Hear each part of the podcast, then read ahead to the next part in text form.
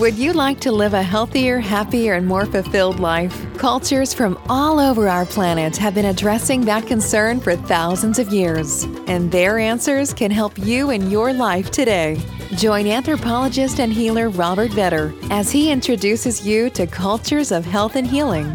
Get ready now to try out some healing beliefs and practices from far and wide. Here's the host of your show, Robert Vetter. Welcome back, friends. I'm here for our second episode with William Horden, who shared with us an amazing story in the last episode about learning the Taoist art of I Ching and then learning about uh, a, a system of divination from Mexico as well. And in this session, we're going to find out a little bit more about the teachers and specifically what they had to teach and how they influenced you in your life, William. So if you could continue that journey and tell us about some of this wisdom. I consider you to be uh, the highest level of a wisdom keeper, and uh, this is a good chance to talk about some of the takeaways from from these teachers that you had. Okay, Bob, thank you. I will give it a whirl here. Let's see. We um, we can look at the Taoist tradition first, that um, which is uh, coincident with uh, the I Ching. It's a, um, a part of what people sometimes call the world's oldest religion, which is animism. And so that is the direct perception. So we don't want to say a belief, it's the direct perception that all matter has spirit, is spirit. It has a every every object, especially every living thing, but that uh, all matter has a soul. It has a, a, and by soul we might mean a, a particular a part of spirit that has uh, an identity. So by spirit, we might mean the generalized spiritual uh, force or being in, in the universe, in, in the world. And by soul, we probably mean a, a, an individuated part of spirit. And so it's not really different than spirit, but it is, uh, it's like the wave of an ocean. It, the wave is still the ocean, but it's, it's just individuated for a while. And takes on its own identity. This, of course, has a profound impact on the way that we live our life. If we see that all of nature, and, and that would include the television or the computer, all of these things are made out of nature. There, there isn't anything that isn't nature. that everything um, has its own spiritual identity, its own soul, its own presence that is not separate from me, then then I, I recognize that everything is sacred and and not in an intellectual way. I I I begin to bring this into myself and understand that I'm sacred. And this, this of course, you know, in, in kind of a joking fashion, we can say, you know, this is the most terrible thing in the world because now I have to act as a divine being, treating other beings as divine. And how, you know, how, how can I be selfish? How can I, how can I, uh, engage in pure self-interest, self-interestedness and greed and hostility and jealousy and things like that. If if if I hold these um, direct perceptions in my heart, not in my head. So this has a um, a counterpart in the um, uh, Toltec traditions they um, we have to remember i'm talking about the indigenous traditions prior to um, the uh, conquest of mexico and uh, by the spanish. They had a big council of philosophers and poets where they asked the question where can we stand where is there a place to stand? And uh, by this they meant where is there firm ground for belief for and for action in life? And uh, they came up with a, a lot of um, possibilities. You know, uh, well, you're born and you die, and that's it, and uh, that's the end of it. No, you're you're born and then uh, you you go to a particular place after you die well, uh, life is a dream and uh, none of this is real. And so on and so forth. They went through uh, a dozen or so different scenarios. And to each one of them, they said, well, that's all well and good, but there's no proof of that. There's no, there's no direct perception of that. What, where can we stand? And what they, what they agreed to was what became called flower and song. And this became their philosophy. And uh, by flower, what they meant was that every moment is as perfect as a flower in full bloom. Everything, every moment, every experience is as perfect as a flower in full bloom. And like a flower in full bloom, it is dying.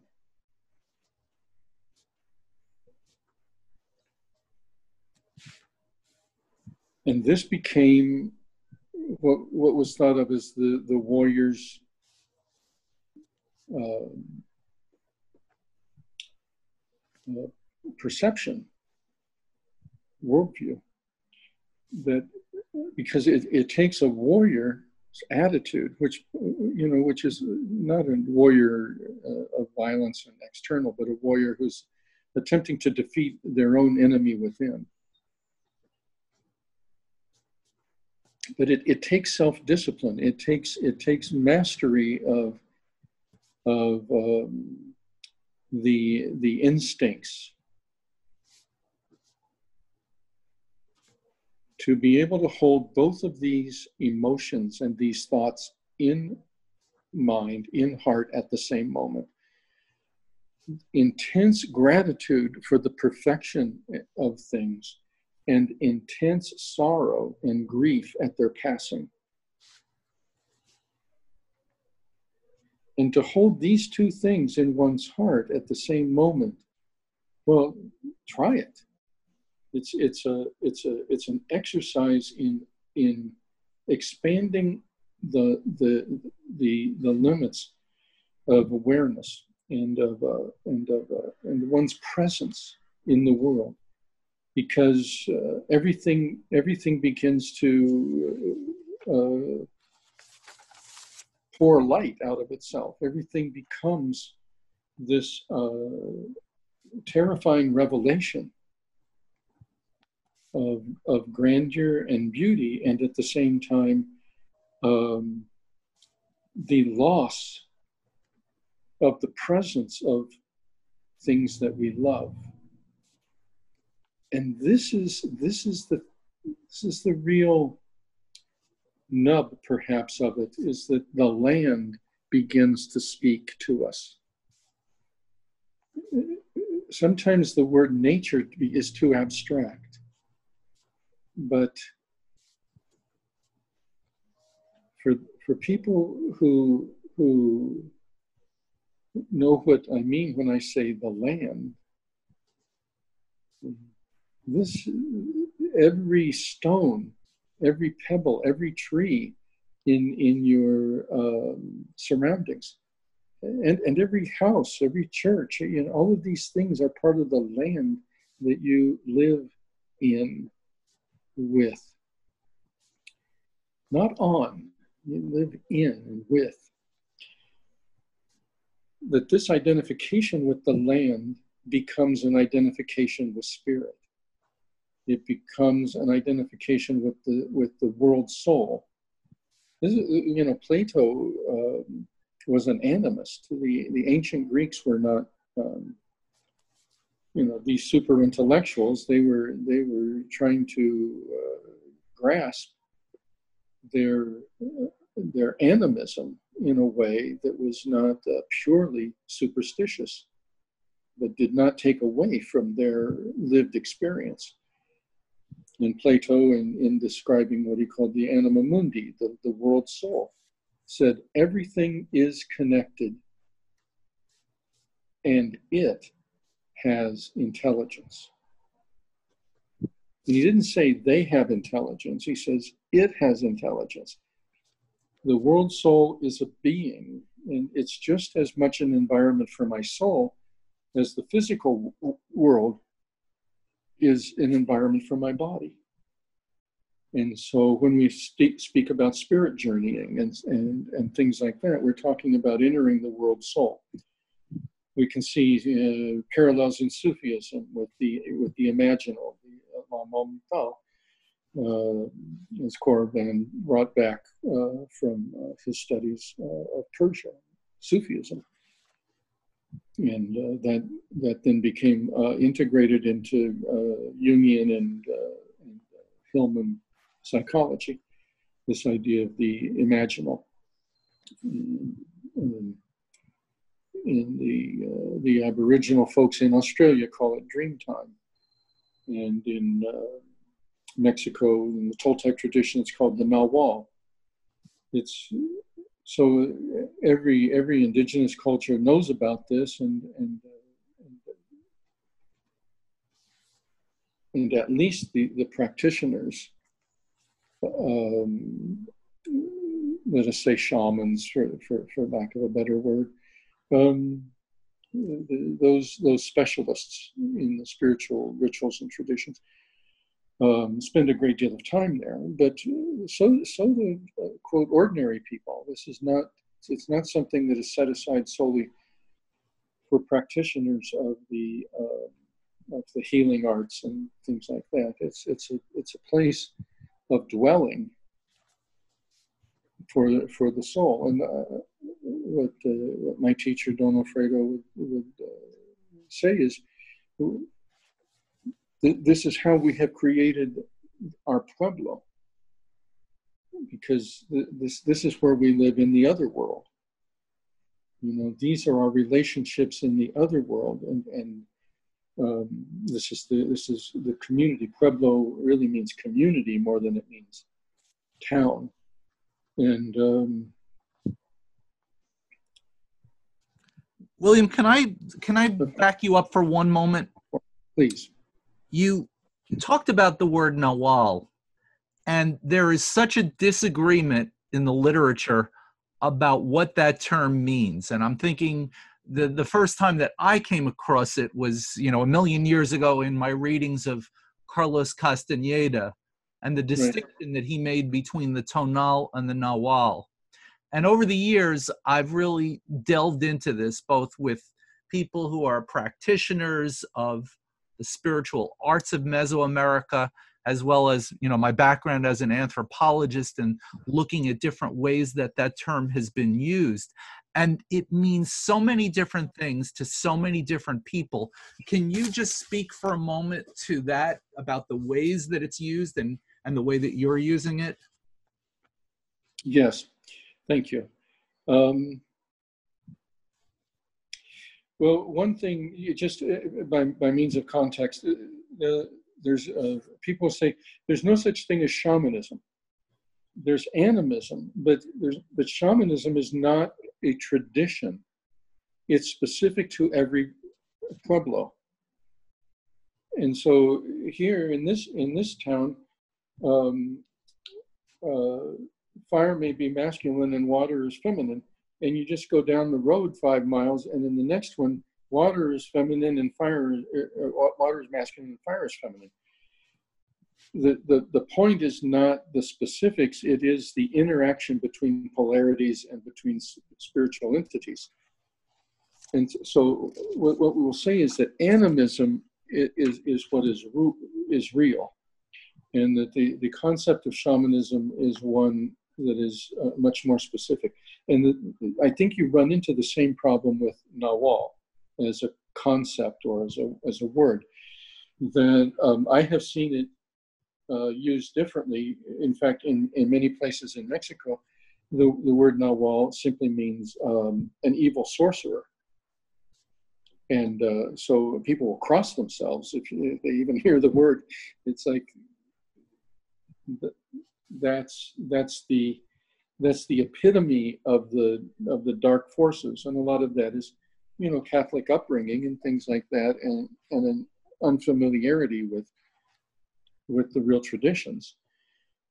But that said, the word Nawal, the way that I hear it used uh, is, and the way that I use it is, a person can be a Nawal, but they are an embodiment or a manifestation of the Nawal world. And um, I think this is one of the things uh, that uh, that Castaneda did get right. And um, you know, he's not held in super great regard in Mexico, um, but uh, or perhaps other places as well. But um, but he he did he did seem to get that uh, right that that it, that we can say there is the tonal, which is what we might call consensual reality. Uh, based on whatever culture we might be in at the time and then there is the Nawal, which is more of the spirit world. And I, I, I think that that's as general a, a way to think of it um, as, as, as possible. But it's, um,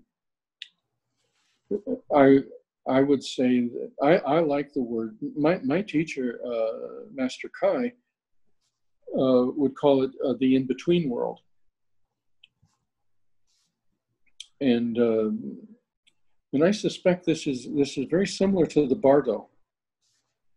Um, that, but it's the in-between world because it's the it's the realm between the archetypes of pure idea and our world here uh, that we're most aware of, the world of manifestation, and that this in-between world is the world of psyche, the world of soul, the world of spirit, and uh, so, in in those terms, we we think of things coming from the one into their uh, into their archetypal pure idea through a process of emanation in, in, into soul, and then and then into denser material substance, denser substance into the, the world of manifestation. And so we the the the nawal as opposed to a nawal as a person. The the uh, the nawal is a um, a place that when we when we learn to journey in the spirit realm, we for example, for soul retrievals, that would be that would be something that a lot of people have heard about and may be somewhat familiar with. The um, the practitioner is going to come into contact with other souls. And and that's that's indicative of the of the idea that we are not um, we're not living in a fanciful space of, of our own individual imagination, we are increasingly coming into contact with uh, what they call in Buddhism uh, great soul beings. You know, we, we come, we, we are uh, allowed to, to gather wisdom and to gather knowledge from those who have, um, like ourselves, have had multiple lifetimes, but um, but currently, our, their, their memory is not uh, obstructed by having a physical body. So, how so do we tap into the Nawal? That's a that's a you know that's a fan it's a fantastic question, and and I I think that my feeling is that that there has to be dozens of practices that allow us to do that. I, I have to believe that that there are that, that there are more than uh, one way to do it. But uh, but all I know is is the way that I know, and so I, I think that every culture or every tradition and wisdom teaching uh, that that aims in that direction is um, has has their own uh, practice. I would I would say that from from my perspective, it is a it is a practice of um, single-minded concentration mixed with reverence. And so uh, I would I would have an intention or an image. I would have a but, but perhaps an intention is the best the best uh, way to look at it at the moment. And it is to have a single-minded concentration of intense focus for uh, for you know more than 10 seconds you know we're talking perhaps 10 minutes an hour something like that so it's not exactly meditation because meditation would be usually aimed at a, at a relaxed mind but but the single-minded concentration is is is uh, is is not enough. But that will that will that will help break what we would call the trance of separation. You know, people will say, "Oh, that that shaman uh, went into a trance and and went into a spirit journey," and then those of us on this side of the coin would say, "No, he broke the trance." you're you're in the trance. Is there an object of this of this concentration? An image I, I think that uh, when I say it's an intention, it would be something that the person really felt was apropos to their stage of need or of desire to do, to accomplish. In other words, to be of benefit or to to, to a large extent, but I do want to just step back one second. Without reverence, without this almost bowing sense of, of reverence, of, of, of sincere uh, awe and, and, uh, and, and genuine uh, reverence for that which is greater than ourselves.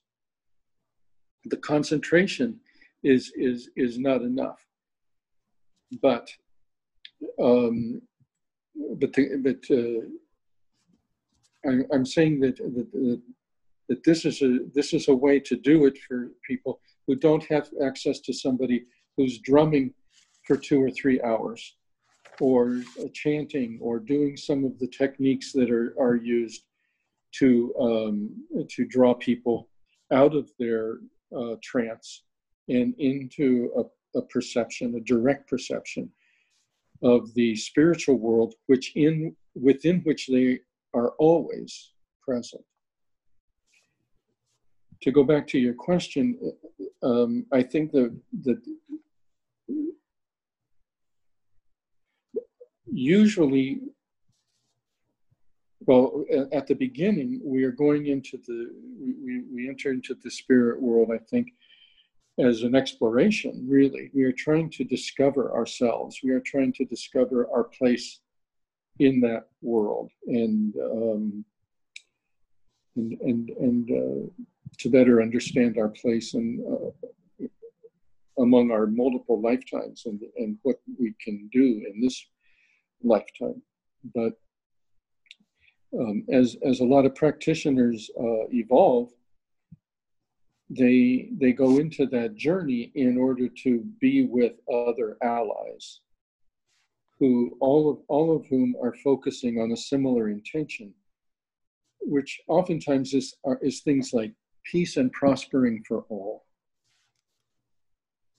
You know, in, in other words, the intentions are uh, to benefit all at the same time. Um, how to restore wholeness to civilization how to restore a, a sense of uh, place to human nature. So, um, so first of all, that your first question: How do we do that? And then, what, what, why do we do that? You know, and so a, a shaman will, will will do soul retrievals in order to benefit someone there are some uh, walls, uh, high, very. I mean, I I, I have met uh, one Nawal and spent time with one Nawal in my life, and uh, for several weeks, and I can tell you that is an experience because that, that is like being with that is like being with the spirit world personified. You just I I was with this man for three weeks he, he was uh, living with us, I never saw his face. In three weeks, I could never penetrate the thing that, that was in front of him. I could never make out his features.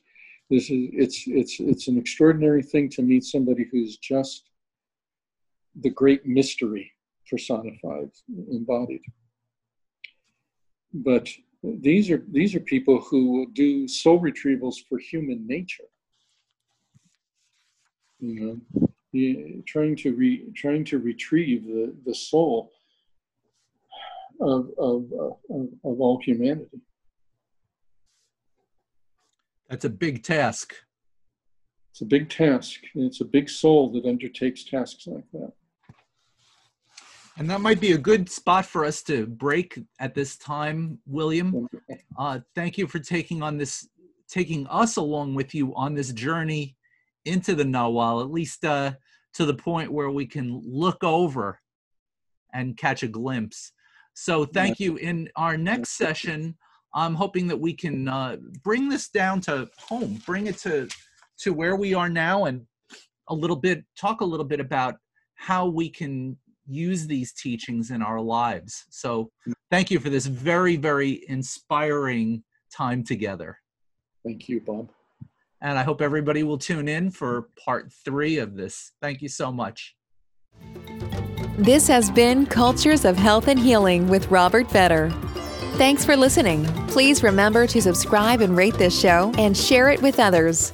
Until next time, remember your health and healing matter, and you can find your own unique path to optimum wellness.